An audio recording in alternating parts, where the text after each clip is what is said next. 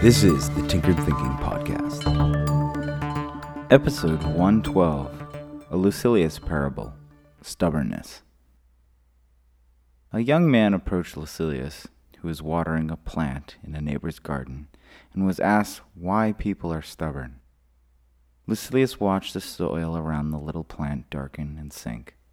He responded, All are wary of who they invite into their home, lest the guest make a mess of things. They fear not the mess, they fear the cleaning. I do not understand, said the young man. Lucilius turned to the young man and asked, Have you ever entertained a good friend at your home? Well, yes, of course, said the young man. And when the party was finished, did you smile, thinking on the good time as you put your house back in order? But of course, said the young man. You take out your fine china and cook according to your plan, and when all is finished, you know where everything is, and you know the place where they must return. There is no confusion. And so, even though there is effort to entertain a friend, it is not difficult. Would you agree? Yes, but what does this have to do with people and how stubborn they are?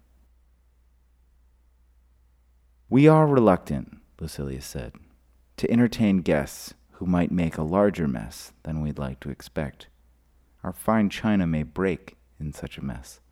Things long forgotten may be pulled out into the light unintended, and when we put things in order, we are confronted with these mistakes from the past. Things do not simply return to the way they were before. Entertaining strangers is risking the order of our homes. This is why people only entertain ideas they already agree with. To do otherwise is to think long and hard about a new order for our minds.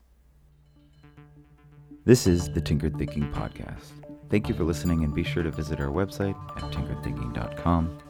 As always, and like everyone else, please subscribe. And if you'd like to support this work, please visit the support page. Any questions are always welcome. And until tomorrow, be careful about the context.